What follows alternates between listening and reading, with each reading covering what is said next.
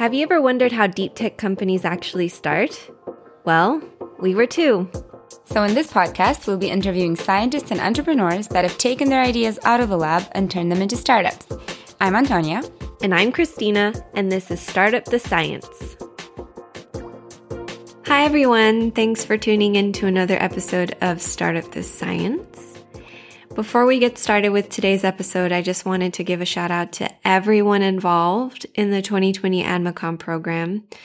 If this is your first time tuning in, ADMACOM is our yearly accelerator program for advanced materials startups. And in the last two weeks, we've been working hard, putting all the startup finalists through so many workshops, trainings, mentoring sessions. It was intense, but at the same time, it was so much fun.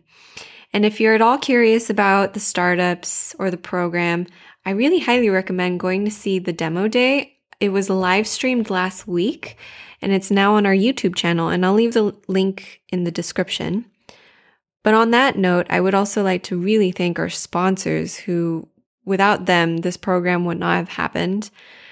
So, big, big, big thanks to IBB, the Investment Bank of Berlin, Big thank you as well to Berlin Partner for Business and Technology. And last but not least, a huge thank you to Sonnenberg Harrison Partnerschaft. Now, this is actually a really great segue to today's guest because they are all too familiar with ADMACOM as they were a startup finalist in last year's program. Today's episode features the founder of Atlant 3D Nanosystems, they are based in Denmark. And we got to know Maxim, the founder and CEO of Atlant, at last year's program. But as you might be able to tell from this episode, I don't think we actually knew Maxim at all. there are stories he tells us in this episode that just blew our minds. I think the one thing I really started to notice after a conversation with him is that he has this undeniable entrepreneurial spirit about him. And I think that's something really to be admired. So, without further ado, here is our conversation with Maxim from Atlant 3D Nanosystems. Hi, Maxim, and welcome to Startup the Science today. It's really great to have you with us today. Um, so, we'll be talking about Atlant 3D Nanosystems, a wonderful startup that we love since ADMACOM last year, and that you'll tell us more about. So, welcome and tell us a little bit about yourself and what your startup does.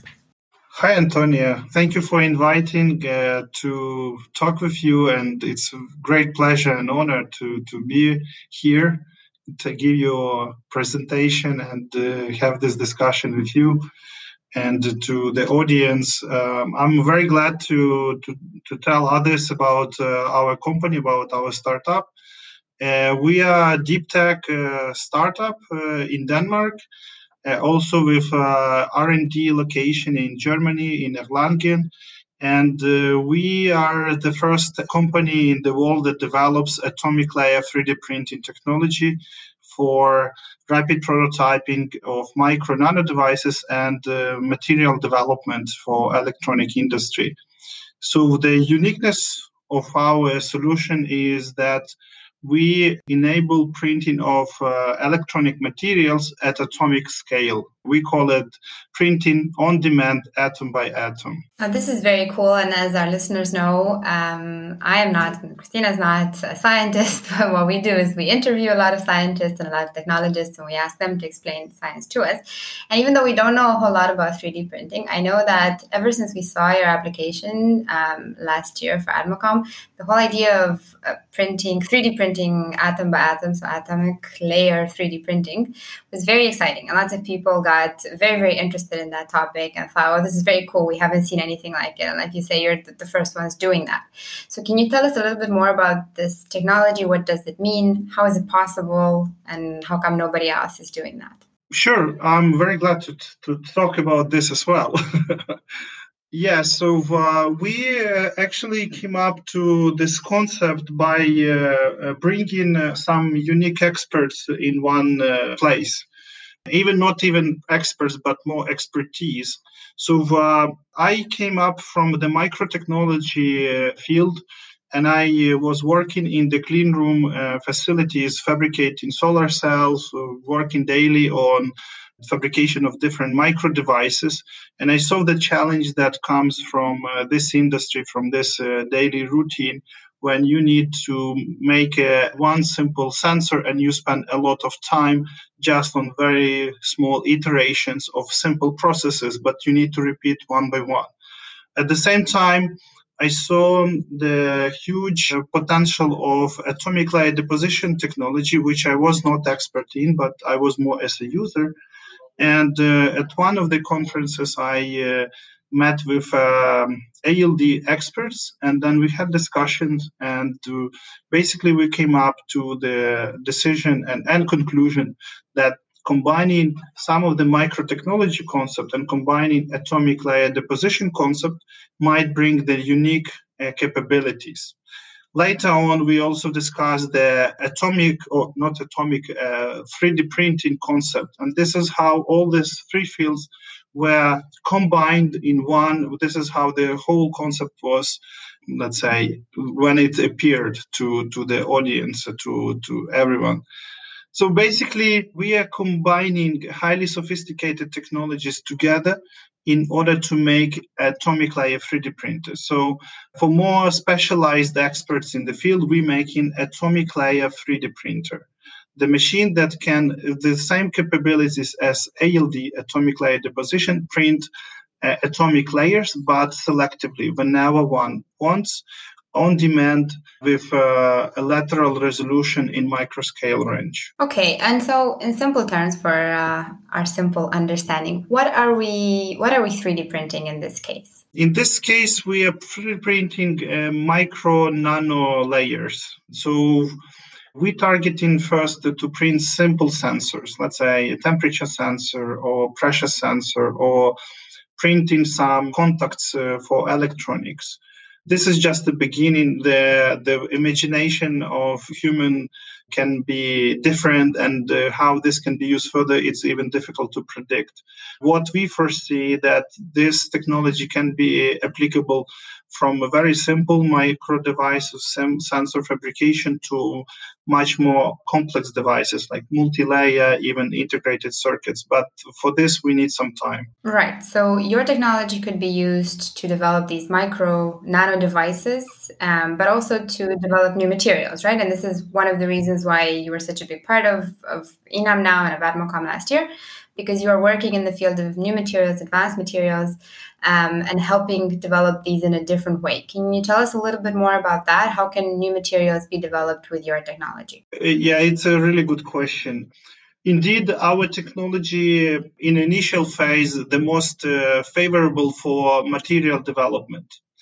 The reason for this is the next. Uh, right now, the existing technologies uh, require a whole setup and a whole big sample to just deposit one sample, one material sample.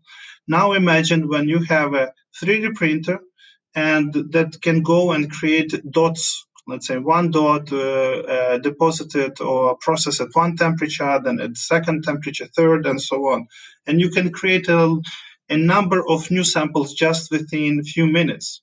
You don't need to unload the sample from the chamber, even from vacuum chamber and then load a new one and then reproduce this many times spending just one or two hours for one sample here you can get just one sample within minutes so this reduces the time that reduces the cost and actually you can even experiment on a very small samples this is the unique value that we can bring to any material development uh, scientist or engineer in the industry and academia even now this is how we can help.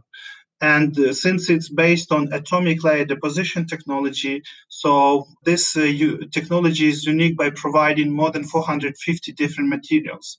This is another the huge value that our technology can bring. The selection of materials that can be used for quantum computing, for uh, photonics, for uh, sensors, for MEMS, in different industries. So we we just extremely excited how this can be moving further. So your technology would work across a wide variety of industries, right? So it's hard to say that you are only specialized in one one field or one technology uh, because you actually work across a, a, wider range, which is also why it's hard to ask you, for example, how competitive is this field, right? Because it depends what you focus on first.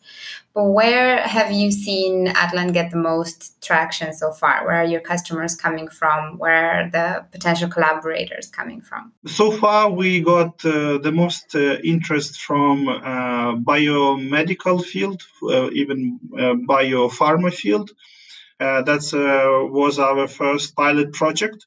Now we get in uh, from light LED field some interest from packaging, advanced packaging field. What would be the next? It's difficult to say. We now scouting different uh, uh, potential customers and industries, and we're trying to define uh, different use cases. What is the most crucial factor for us is uh, if we take different uh, use cases, we try to have them something in common that we don't have double development because we are limited resources. And this we directly tell to our customers, explaining that we cannot uh, go uh, diverse in different projects. That if we develop something in one project we try that it can be scalable in another applications and then we can help and work with several uh, customers at the same time. Sounds similar to, to the approach we take at in amazon we try to see if one thing that we do might work across different levels um, so actually, that leads me to my next question. Can you explain a bit your business model? How is it that you guys work? Do you sell the printers and then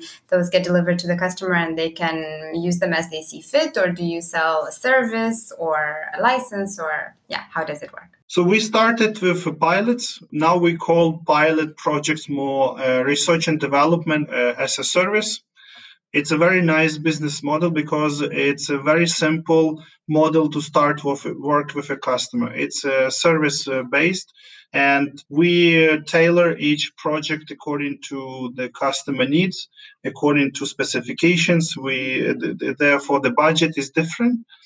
Uh, our idea that as soon as the customer is happy with our development we uh, developing the machine at the same time uh, that would be uh, available within the next two years for sales. And then we want that such customer happy with our uh, services, they can buy the machine and we can support them in-house with the, their development, providing different expertise, providing different materials for testing, and also improving the, the processes together with them.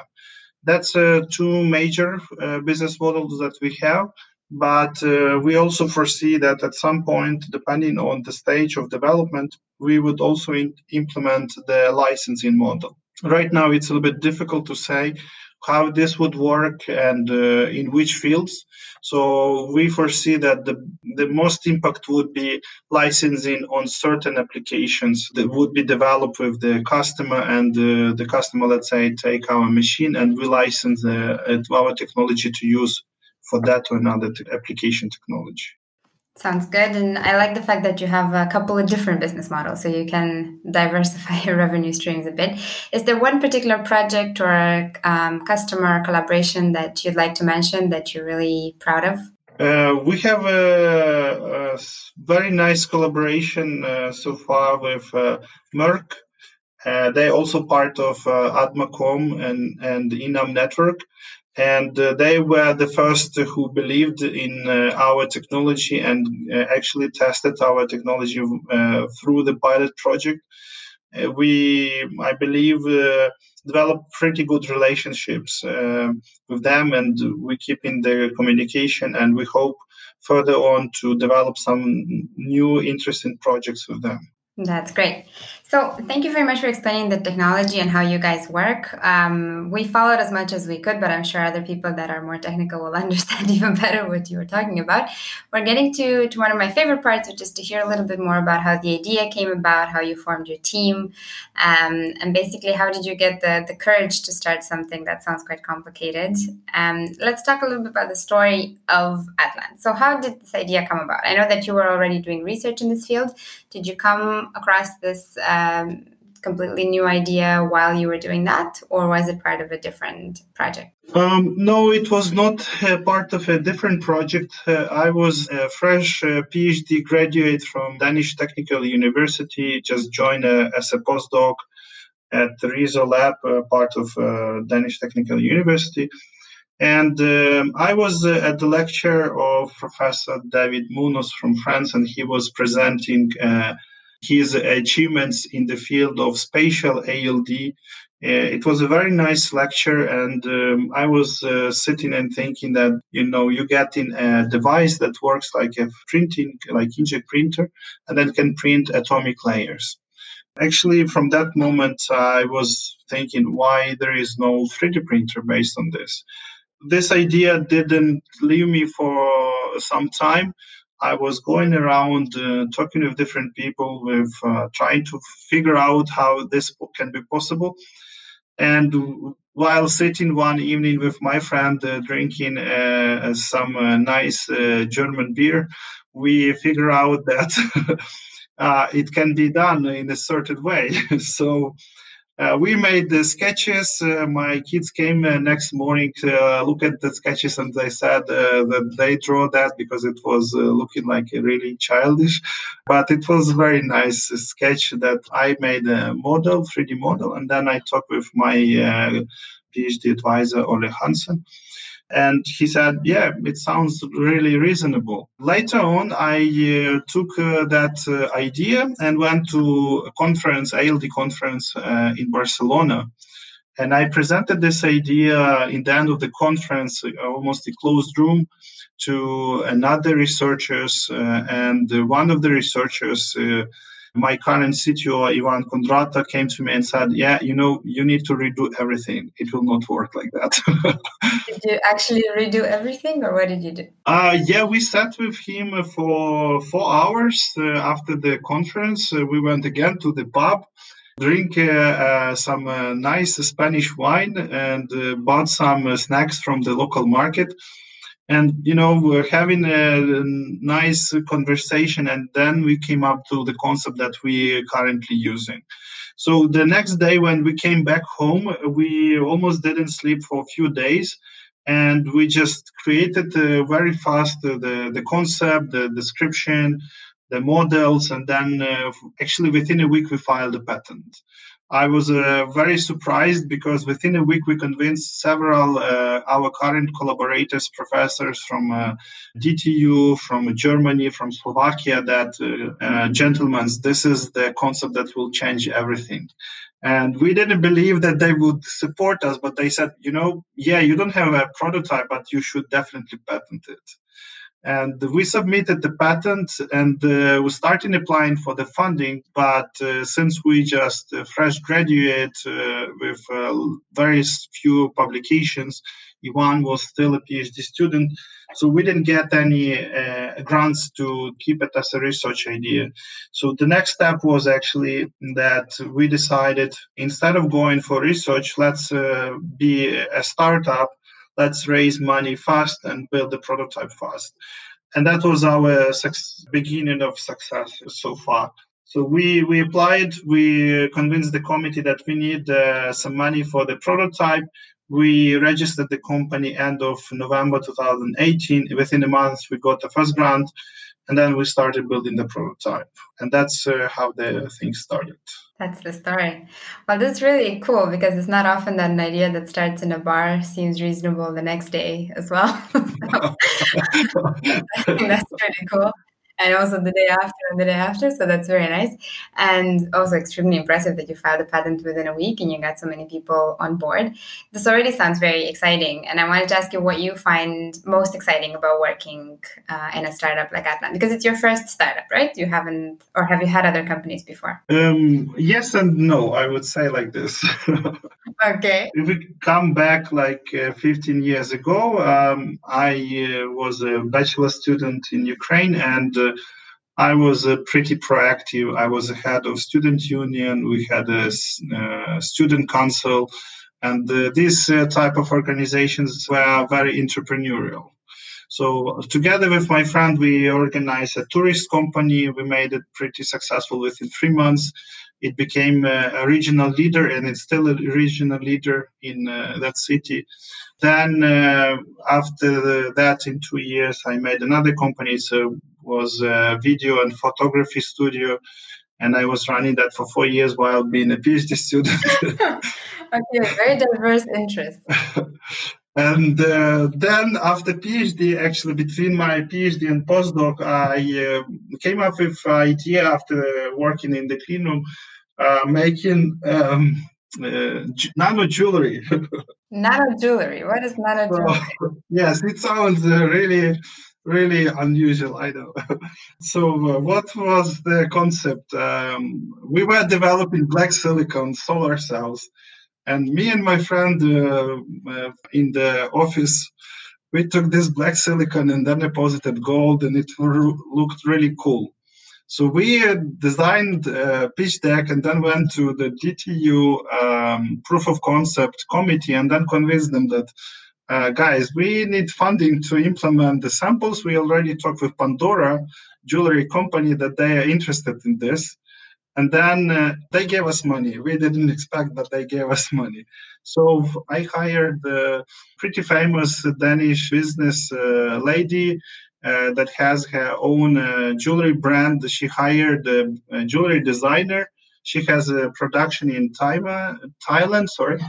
And then uh, within two months, she made a collection. And then we started integrating this uh, nano pieces inside of the jewelry. So we create even a whole collection and and we started to talk uh, more closely with Pandora, but they had at that time series of problems. Uh, and then every time when we approach, when we about to settle agreement, uh, that something happened in the company, and that was three or four times. and unlucky for us, it, yeah, it was like that.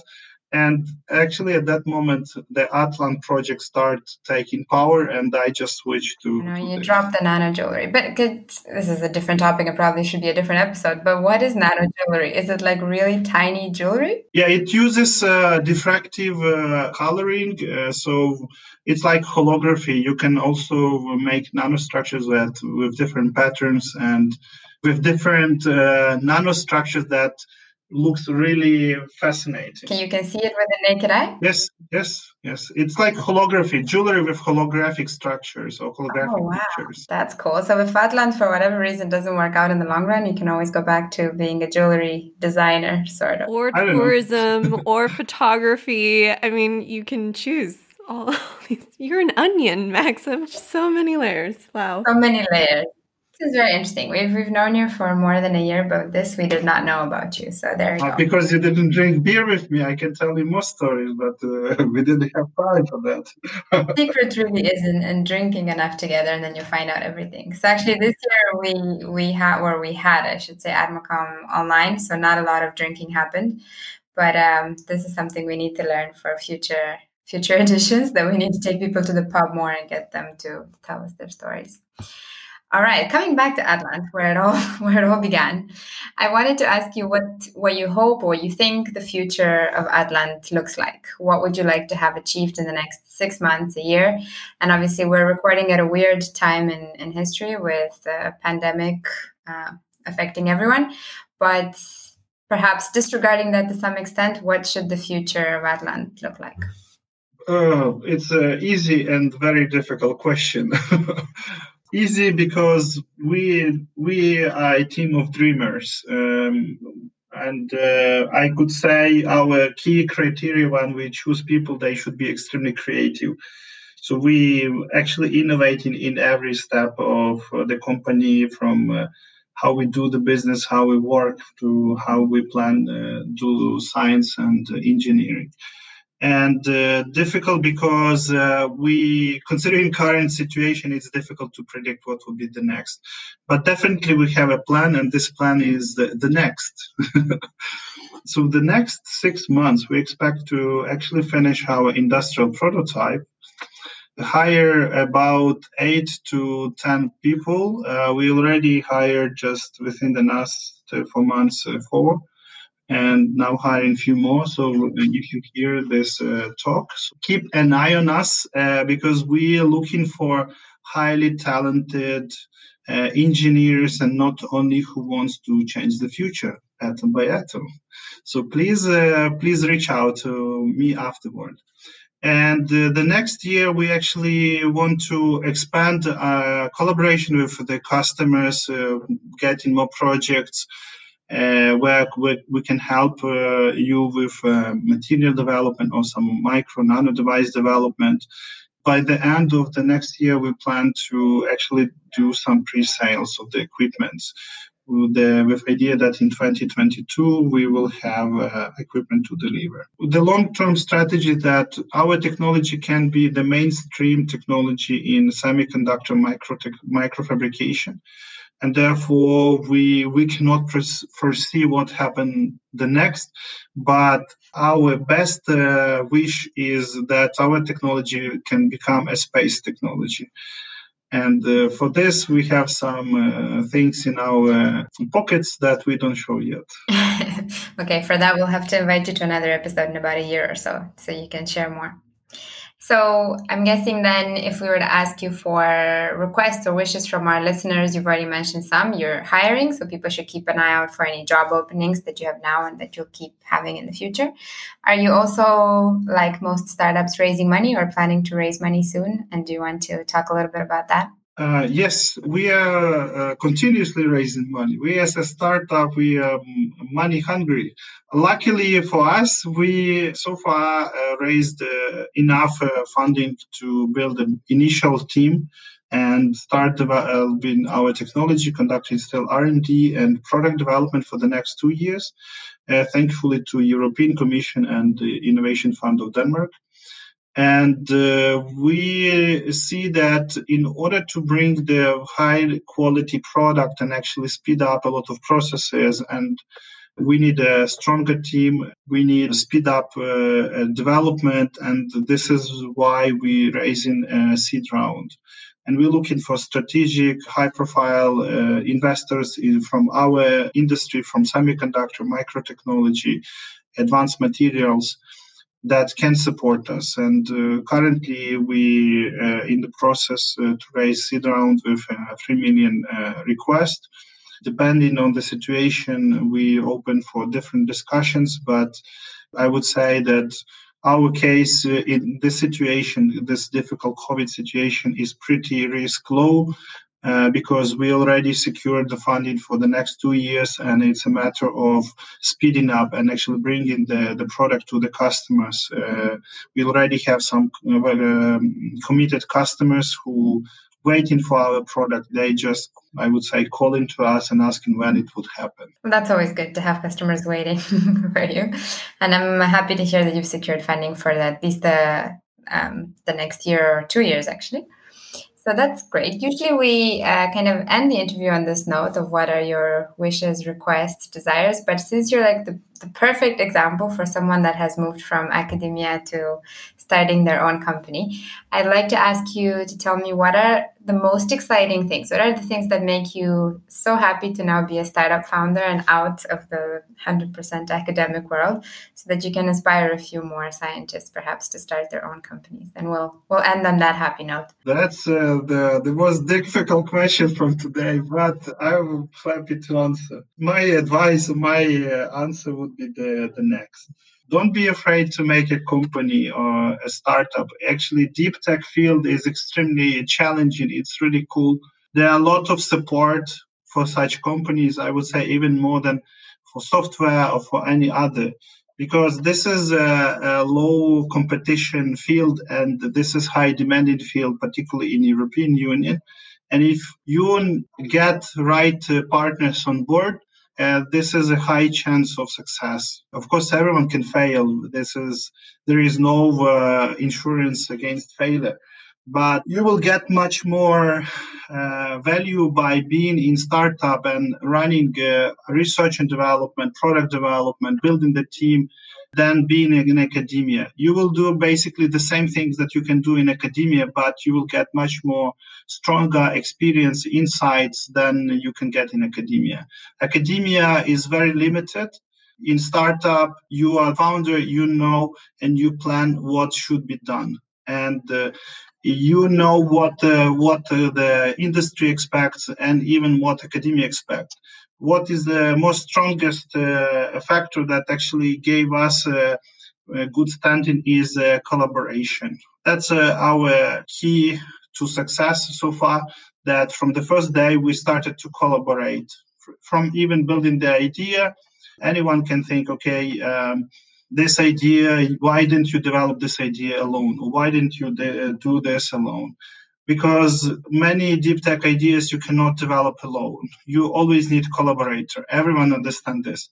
And in academia uh, there is a very good uh, culture of trust into each other. Of course it's there there are exceptions but if you find a reliable trustful partner you can build really cool uh, projects really cool startups and companies and I, I would again just suggest uh, go and experiment. Startup, it's a big PhD experiment that never ends, but in the end, you get even much more excitement because you see that your ideas can be recognized, you see that you bring the real value to others, and uh, you can change something in this world. Wonderful. And on the note of changing the world, the starting companies, we'll uh, leave it there and i'm sure we'll we'll talk to you again soon maybe next time you can share more details about your space projects as well i will be glad to and uh, i would like to thank you um, uh, antonia and christina for um, keeping me here for uh, giving this opportunity I would be glad to talk with you next time and uh, give you insight what we're doing next. Sounds good. Talk to you soon. Bye. Ciao, ciao. Thanks for listening to Startup the Science. If you like our show and want to know more about what we do, check out our website at inam.berlin. And don't forget to leave us a review. Until next time.